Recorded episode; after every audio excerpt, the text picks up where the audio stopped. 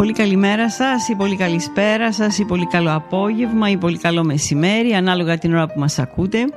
Είναι η εκπομπή κάτω από το κιόσκι σε podcast εκδοχή μαγνητοφωνημένη όμως σε φυσικές συνθήκες.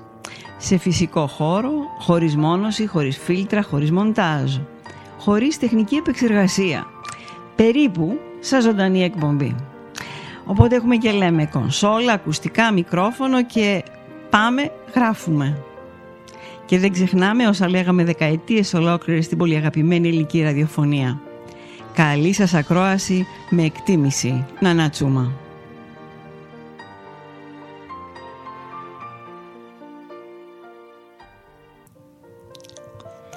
Λοιπόν, σήμερα θα σας διαβάσω ένα απόσπασμα από ένα ξένο βιβλίο.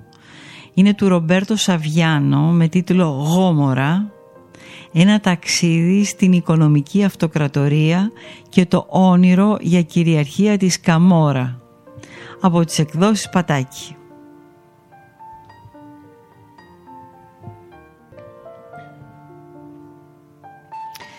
Πριν όμως ξεκινήσω να σας διαβάζω το απόσπασμα από το βιβλίο αυτό ε, θα ήθελα να σας διαβάσω μερικά πράγματα που γράφει στο πιστόφυλλο και τα οποία θα σας βάλουν στο πνεύμα, στο κλίμα της αφήγησης αυτής του ε, Ρομπέρτο Σαβιάνο.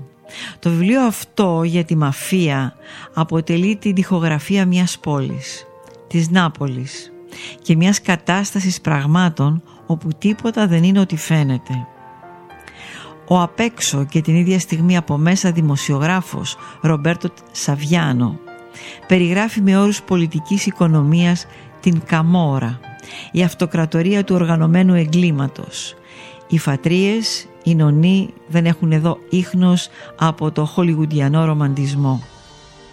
Η Καμόρα παρουσιάζεται σαν μια λερναία ύδρα που δεν περιορίζεται στις παράνομες επιχειρήσεις αλλά διαφεντεύει τις καρδιές των ανθρώπων μετατρέποντας τη ζωή τους σε κόλαση.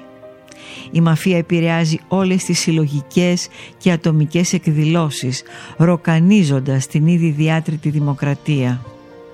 Ο Σαβιάνο αποκαλύπτει πως η Καμόρα πώς στρατολογεί τα μέλη της, πώς διενεργεί τις επιχειρήσεις της και πώς χρησιμοποιεί τις γυναίκες και την οικογένεια ως προέκταση των δραστηριοτήτων της. Στο τέλος, κανείς δεν παραμένει αθώος. Πάμε λοιπόν να σας διαβάσω το απόσπασμα.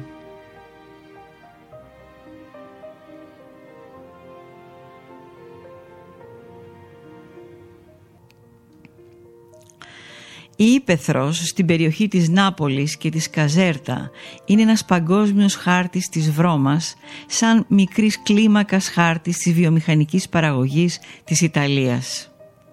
Με μία επίσκεψη στις χωματερές και στα λατομεία έχεις τη δυνατότητα να δεις πού καταλήγουν τα προϊόντα των Ιταλικών βιομηχανιών εδώ και δεκαετίες.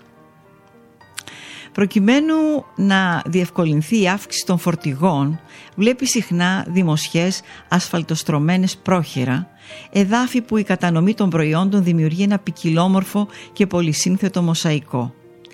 Κάθε κατάλοιπο της παραγωγής και της δραστηριότητας έχει το δικό του τόπο διαμονής σε αυτά τα μέρη.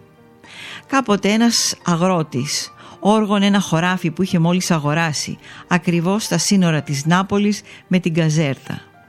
Η μηχανή του τρακτέρ συνεχώς μπούκωνε. Εκείνη την ημέρα η γη έμοιαζε να είναι ιδιαίτερα συμπαγής. Ξαφνικά, κοντά στο ινί, άρχισαν να εμφανίζονται σκισμένα κομμάτια χαρτιού. Ήταν χρήματα. Χιλιάδες χαρτονομίσματα, εκατοντάδες χιλιάδες χαρτονομίσματα. Ο αγρότης πήδηξε το τρακτέρ και άρχισε να μαζεύει με τρελό ρυθμό όλα τα χαρτονομίσματα σαν να επρόκειτο για τηλεία ποιος ξέρει κάποιο ληστή, για καρπό ποιος ξέρει κάποιας μεγάλης ληστείας. Ήταν μόνο χρήματα κομμένα σε μικρά κομμάτια και ξεθοριασμένα, τριμμένα χαρτονομίσματα που προέρχονται από την τράπεζα της Ιταλίας, τόνοι αποδέσμες χρημάτων κατεστραμμένων από τη χρήση που είχαν αποσυρθεί. Ο ναός της Λιρέτας είχε καταλήξει κάτω από τη γη, τα απομεινάρια του παλιού χαρτονομίσματος άφηναν τα σημάδια του μολύβδου σε ένα χωράφι κουνουπιδιών. Κοντά στη Βιλαρίκα οι καραμπινιέροι εντόπισαν ένα κομμάτι γης όπου είχαν συγκεντρωθεί τα χαρτιά που χρησιμοποιούνται για να καθαρίζουν τα μαστάρια των αγελάδων και τα οποία προέρχονταν από εκατοντάδες αγροτήματα του Βένετο, της Εμίλια και της Λομβαρδίας. Τα μαστάρια των αγελάδων καθαρίζονται διαρκώς, δύο, τρεις και τέσσερις φορές την ημέρα.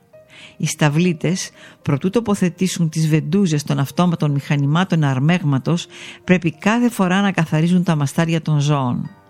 Επιπλέον οι αγελάδες συχνά αρρωσταίνουν από μαστίτιδα και άλλες παρόμοιες ασθένειες και αρχίζουν να εκρίνουν πίον και αίμα. Πάντως δεν τις αφήνουν να ξεκουραστούν, απλώς χρειάζεται να τις καθαρίζεις κάθε μισή ώρα, διαφορετικά το πίον και το αίμα καταλήγουν στο γάλα και κινδυνεύουν να χρηστευτούν ολόκληρα βαρέλια με γάλα. Όποτε περνούσα λοιπόν από τους λόφους των χαρτιών για τα μαστάρια, ένιωθα τη δυσοσμία από το χαλασμένο γάλα.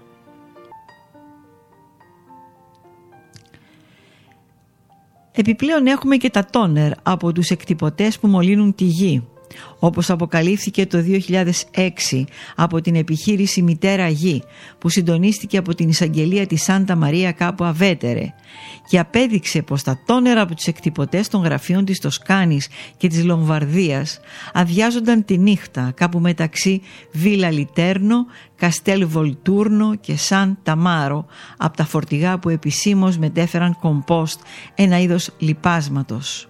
Η μυρωδιά ήταν ξινή έντονη και αναδιόταν όποτε έβρεχε. Τα εδάφη γεμάτα από εξασθενές χρώμιο που εισπνεώμενο εγκαθίσταται μόνιμο στα ερυθρά αιμοσφαίρια και τα μαλλιά και προκαλεί έλκος, καρκίνο του πνεύμονα, αναπνευστικά και νεφρικά προβλήματα. Τα κημητήρια πάλι κάνουν εκταφές κατά τακτά διαστήματα. Αφαιρούν αυτούς που οι νεότεροι νεκροθάφτες αποκαλούν οι πρωτονεκροί, δηλαδή όσους είχαν ταφεί τουλάχιστον πριν από 40 χρόνια. Θα έπρεπε να τους χωνεύουν μαζί με τα φέρετρα και όλα τα υπόλοιπα υλικά του κημητηρίου με τη βοήθεια εξειδικευμένων εταιριών. Το κόστος της όλης επιχείρησης όμως είναι εξαιρετικά υψηλό και έτσι οι διευθυντές των νεκροταφείων δίνουν μερικά χρήματα στους νεκροθάφτες για να τους ξεθάψουν και μετά ό,τι μαζευτεί χώμα, εμποτισμένα φέρετρα και κόκαλα τα φορτών στα φορτηγά. Προ-προ-πάπι, προπάπι, παππούδες και ποιος ξέρει ποιες πόλεις στηβάζονταν στην ύπεθρο της Καζέρτα. Όπως ανακάλυψαν τα συστήματα της Καζέρτα, το Φεβρουάριο του 2006 ήταν τόσο πολλοί αυτοί που κατέληγαν εκεί, ώστε όταν ο κόσμος περνούσε από κοντά έκανε το σταυρό του, σαν να επρόκειτο για νεκροταφείο. Τα παιδάκια έκλεβαν τα γάντια της κουζίνας από τη μητέρα τους και σκάβοντας με τα χέρια και με τα κουτάλια έψαχναν τα κρανία και τις άθιχτες θωρακικές κοιλότητες. Οι πολιτές στις υπαίθριες αγορές έδιναν μέχρι και 100 ευρώ για ένα κρανίο με λευκά δόντια, ενώ μια θωρακική κοιλότητα με όλα τα πλευρά άθικτα άξιζε μέχρι και 300 ευρώ.